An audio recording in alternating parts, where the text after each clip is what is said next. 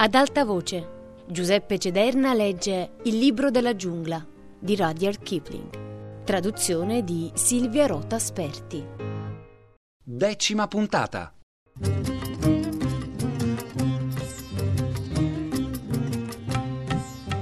I servitori della regina.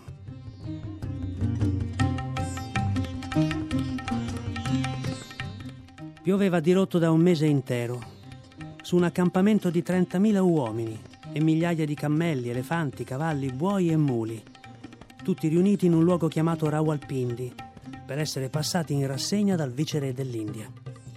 Questi aveva in visita l'emiro dell'Afghanistan, un re barbaro di un paese ancora più barbaro, e l'emiro si era portato come scorta 800 uomini e altrettanti cavalli che non avevano mai visto un accampamento o una locomotiva in vita loro uomini e cavalli selvaggi provenienti dalle regioni centrali dell'Asia. Ogni notte un branco di questi cavalli rompeva le pastoie e fuggiva tumultuosamente per l'accampamento, nel fango e nel buio. Oppure i cammelli si liberavano, correvano qua e là e stramazzavano sulle corde delle tende. E potete immaginare quanto tutto questo fosse piacevole per gli uomini che cercavano di dormire. La mia tenda era lontana dalle linee dei cammelli e pensavo che fosse al sicuro ma una notte un uomo mise dentro la testa e gridò Fuori, presto! Stanno arrivando! Fuori! La mia tenda non c'è più! Sapevo a cosa si riferiva. Così mi infilai gli stivali, l'impermeabile e strisciai subito fuori nella fanghiglia. La piccola Vixen, il mio fox terrier, uscì dall'altra parte. Poi sentì dei ruggiti, dei brontolii e gorgogli e vidi il palo di sostegno spaccarsi e la mia tenda infossarsi e mettersi a danzare qua e là come un fantasma impazzito. Un cammello c'era finito sotto e fradicio e arrabbiato com'ero non potei fare a meno di ridere. Poi cominciai a correre, perché non sapevo quanti cammelli si fossero liberati, e poco dopo, a furia di sguazzare nel fango, persi di vista l'accampamento. Alla fine inciampai nella culata di un cannone e capii che ero vicino al parco dell'artiglieria, dove erano allineati gli armamenti durante la notte. Stanco di avanzare a tentoni nel buio e sotto la pioggia, misi l'impermeabile sopra la bocca di un cannone creai una rudimentale tenda con due o tre paletti e mi distesi sul fusto di un altro cannone, chiedendomi dove fosse finita Vixen e dove mi trovassi esattamente. Poi, proprio mentre mi preparavo a dormire, sentii un tintinnio di finimenti e un grugnito, e un mulo mi passò accanto scrollando le orecchie bagnate. Apparteneva a una batteria di cannoni scomponibili, come capì dallo sferragliare di cinghie, anelli, catene e altre cose sulla sua sella. I cannoni scomponibili sono pezzi di piccolo calibro, composti da due parti che vengono avvitate insieme quando bisogna adoperarli. Si portano su per le montagne, ovunque possano arrivare i muli, e sono molto utili nei combattimenti sui terreni rocciosi. Dietro al mulo un cammello sguazzava, scivolando nel fango, con le grosse zampe morbide, e muoveva il collo avanti e indietro come una gallina impaurita. Fortunatamente gli indigeni mi avevano insegnato una cosa o due sul linguaggio degli animali non degli animali selvatici ovviamente, ma degli animali da campo, e riuscii quindi a capire cosa stava dicendo. Doveva essere il cammello che era caduto sulla mia tenda perché disse al mulo: E ora che faccio? Dove vado? Ho combattuto contro una cosa bianca che si agitava tutta, e poi ha preso un bastone e mi ha picchiato sul collo. Si riferiva al palo spezzato della mia tenda e mi fece molto piacere saperlo. Dobbiamo continuare a correre? Ah, sei stato tu, disse il mulo. Tu e i tuoi amici avete messo il campo sottosopra. Bene. Domattina ve le suoneranno, ma per il momento sarà bene che ti dia un acconto. Sentì un tintinnio di finimenti mentre il mulo indietreggiava dal cammello e gli sferrava due calci nelle costole, che risuonarono come colpi di tamburo. Un'altra volta ci penserai prima di correre di notte in mezzo a una batteria di muli, gridando al ladro, al fuoco. Ora siediti e tieni fermo quel tuo stupido collo.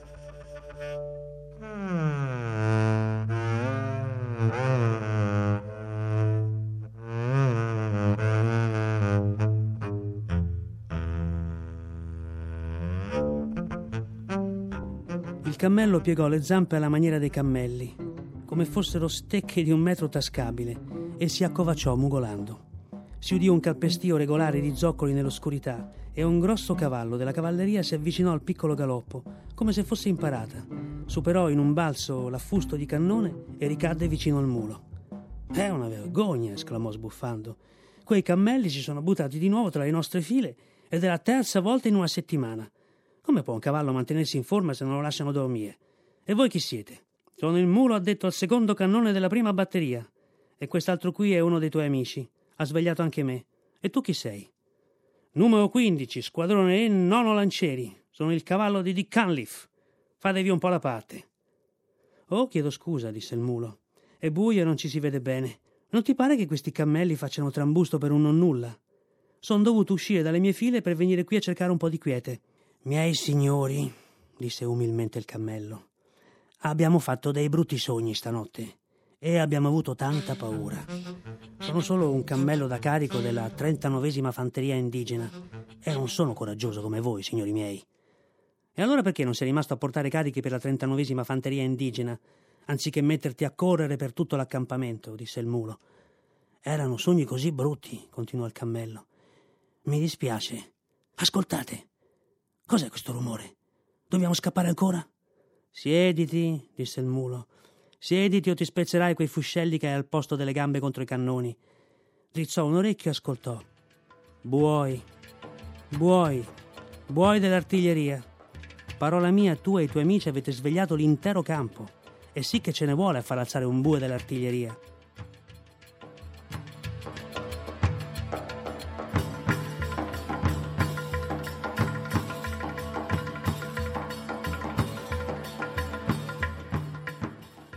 Sentì il rumore di una catena trascinata sul terreno e vidi avvicinarsi un paio di quei buoi bianchi, grossi e taciturni, che trainano i pesanti cannoni d'assedio quando gli elefanti si rifiutano di avanzare verso il fuoco. Dietro di loro, quasi calpestando la catena, veniva un altro mulo di batteria che chiamava disperatamente Billy! Billy! È una delle nostre reclute, disse il vecchio mulo al cavallo dello squadrone. Cerca me. Ehi, giovanotto! Smettila di strillare, il buio non ha mai fatto male a nessuno. I buoi dell'artiglieria si coricarono e cominciarono a ruminare, ma il mulo più giovane si accovacciò accanto a Billy. Ho visto certe cose, cose orribili e spaventose, Billy. Sono entrati nelle nostre file mentre dormivamo.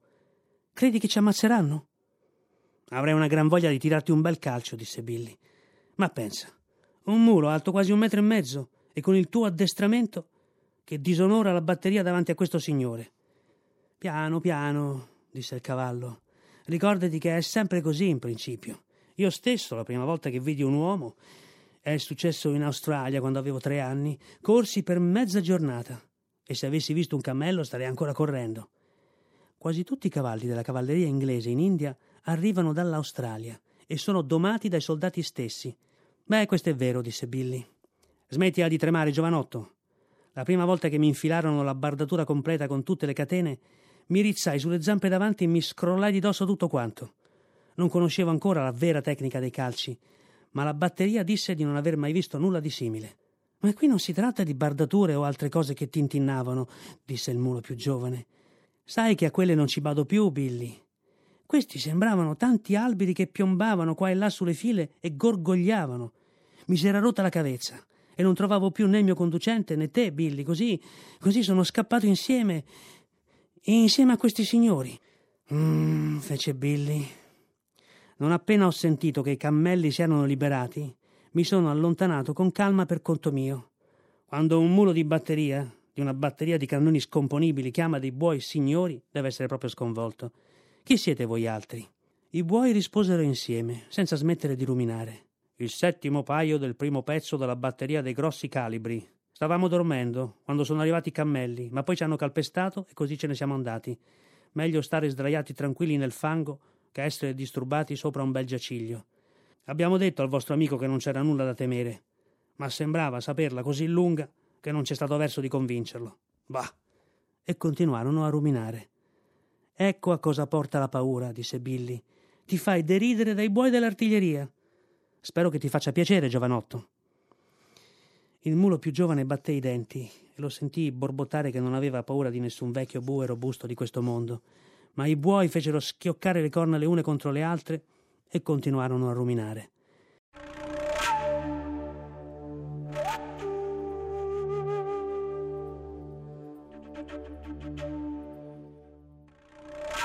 Ora non arrabbiarti dopo che hai avuto paura. È la forma peggiore di viltà, disse il cavallo. Si può perdonare di aver avuto timore di notte, secondo me, se si sono viste cose incomprensibili. Anche noi, che in Australia eravamo 450, Abbiamo divelto i paletti tante volte solo perché una nuova recluta si era messa a raccontare certe storie sui serpenti frusta e perfino le corde che ci pendevano dalla cavezza ci terrorizzavano a morte. Può succedere in un accampamento, disse Billy. Capita anche a me di mettermi a correre come un matto, tanto per divertirmi, quando non esco da un giorno o due. Ma come fai quando sei in servizio? Oh, quello è un altro paio di maniche, rispose il cavallo. Quando in groppa di Canliffe, che mi pianta le ginocchia nei fianchi, devo solo badare dove metto i piedi, a reggermi bene sulle zampe di dietro e a obbedire alle redini. Che significa obbedire alle redini? chiese il mulo più giovane. Per gli eucalipti d'Australia, sbuffò il cavallo. Mi stai dicendo che non ti hanno insegnato a obbedire alle redini quando sei in servizio?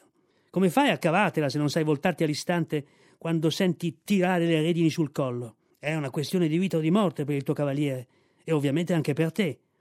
Girare sulle zampe posteriori, quando senti le redini che tirano e se non hai spazio per voltarti impennarsi un poco e girare sulle zampe di dietro. Ecco cosa significa obbedire agli ordini. A noi non insegnano questo, disse Billy con freddezza. Ci insegnano a obbedire all'uomo che abbiamo davanti a noi, a indietreggiare o avanzare al suo comando. Credo che in fondo sia uguale. Ma poi, con tutte queste acrobazie impennate che devono rovinarti per bene i garretti, che ci fai? Dipende, rispose il cavallo. Di solito devo precipitarmi tra un mucchio di uomini barbuti e urlanti armati di coltelli, lunghi coltelli lucenti peggio di quelli del maniscalco, e fare attenzione che lo stivale di Dick sfiori appena quello del compagno accanto senza schiacciarlo. Se vedo la lancia di Dick con la coda dell'occhio destro, capisco di essere al sicuro. Non vorrei essere nei panni dell'uomo o del cavallo che devono affrontarci, quando io e Dick siamo alla carica, no davvero. Non fanno male i coltelli? chiese il mulo più giovane. Beh, una volta mi sono ferito al petto, ma non è stata colpa di Dick. Non mi importerebbe sapere di chi è la colpa se fa male, esclamò il mulo. E invece dovrebbe importarti, continuò il cavallo. Se non ti fidi del tuo uomo, tanto vale che scappi subito. Così fanno alcuni dei nostri cavalli, e non li biasimo di certo. Come dicevo, non è stata colpa di Dick. Il nemico era disteso per terra. Io mi sono allungato per non calpestarlo, ma lui mi ha pugnalato da sotto. La prossima volta che dovrò passare sopra un uomo disteso, lo calpesterò come si deve. Mmm, disse Billy. Mi sembra una grande sciocchezza.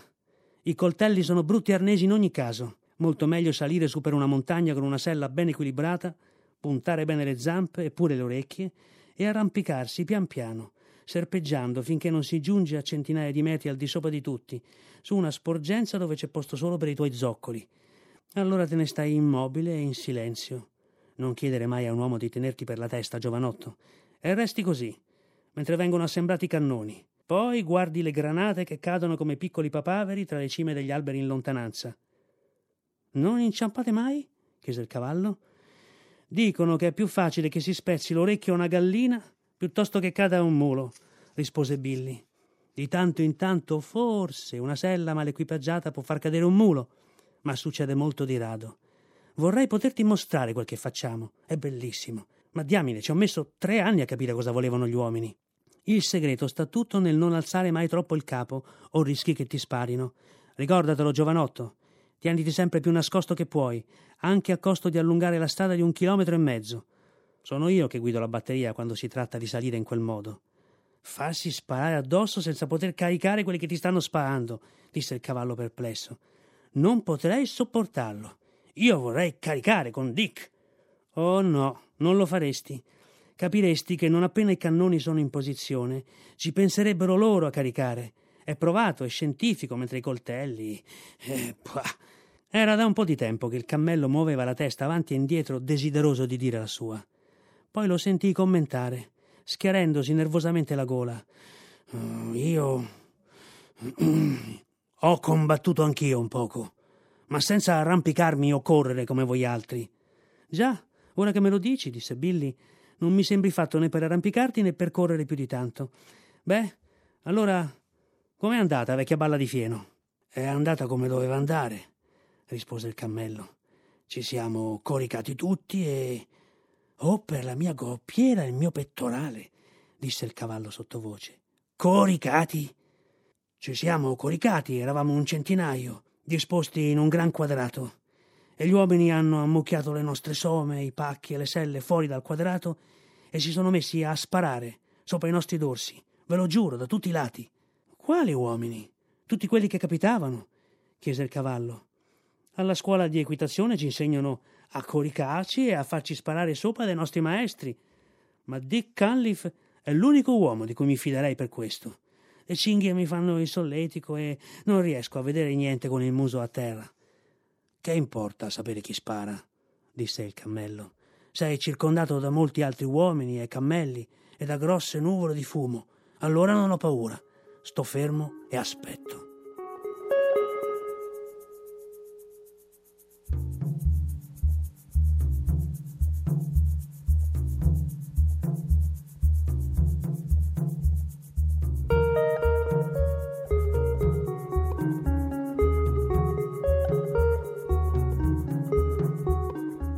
Però di notte fate brutti sogni e disturbate l'accampamento, disse Billy.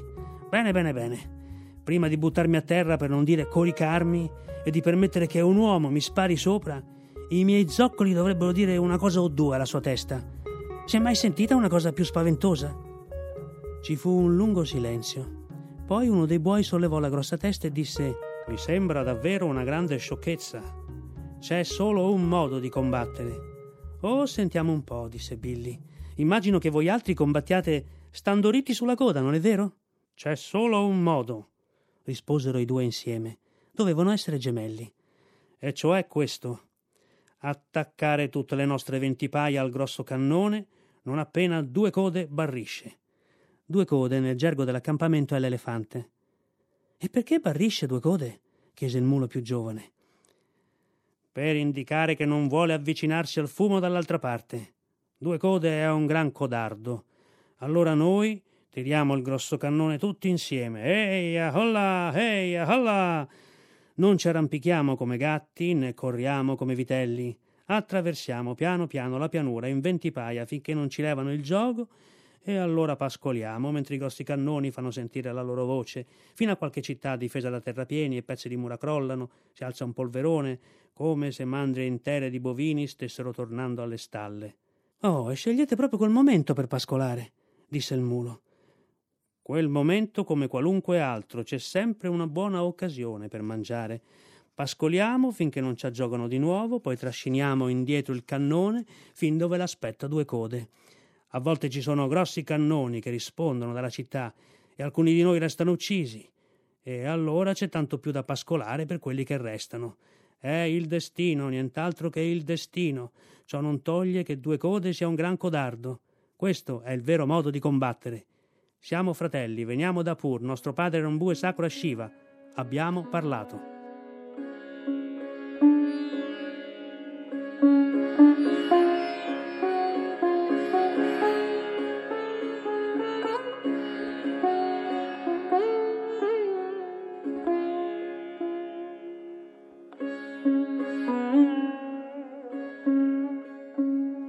Stanotte ho sicuramente imparato qualcosa, disse il cavallo. Anche a voi, signori della batteria dei cannoni scomponibili, viene voglia di mangiare, mentre vi sparano delle gran cannonate e due code è rimasto indietro? Quasi quanto avremmo voglia di accovacciarci e lasciare che gli uomini ci si sdraiano addosso o di affrontare una folla armata di coltelli, disse Billy pestando la zampa. Non ho mai sentito delle cose simili. Datemi un'altura montana un carico ben equilibrato, un conducente fidato che ti lascia trovare la strada da solo e io sarò il tuo mulo, ma, ma quanto al resto, no, no, no. Certo, osservò il cavallo, ognuno è fatto a modo suo e capisco perfettamente che la tua famiglia dalla parte di tuo padre non riuscirebbe a comprendere molte cose. Lascia stare il ramo paterno della mia famiglia, rispose Billy stizzito, poiché ogni mulo detesta che gli si ricordi di essere figlio di un asino. Mio padre era un gentiluomo del sud e sapeva afferrare e ridurre a pezzi a forza di calci e morsi qualunque cavallo trovasse sulla sua strada. Ricordatelo, grosso Brambi Bruno. Brambi significa cavallo selvatico e meticcio. Immaginate la stizza di un Ormond, un glorioso cavallo appartenuto al duca di Westminster. Se un cavallo da tiro gli desse del bastardo, e potrete farvi un'idea di quel che provò il cavallo australiano. Vidi il bianco dei suoi occhi scintillare nel buio.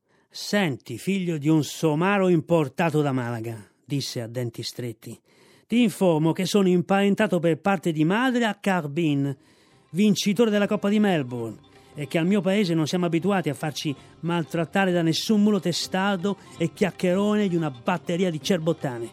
Sei pronto? Sulle zampe di dietro, strillò Billy. In guardia!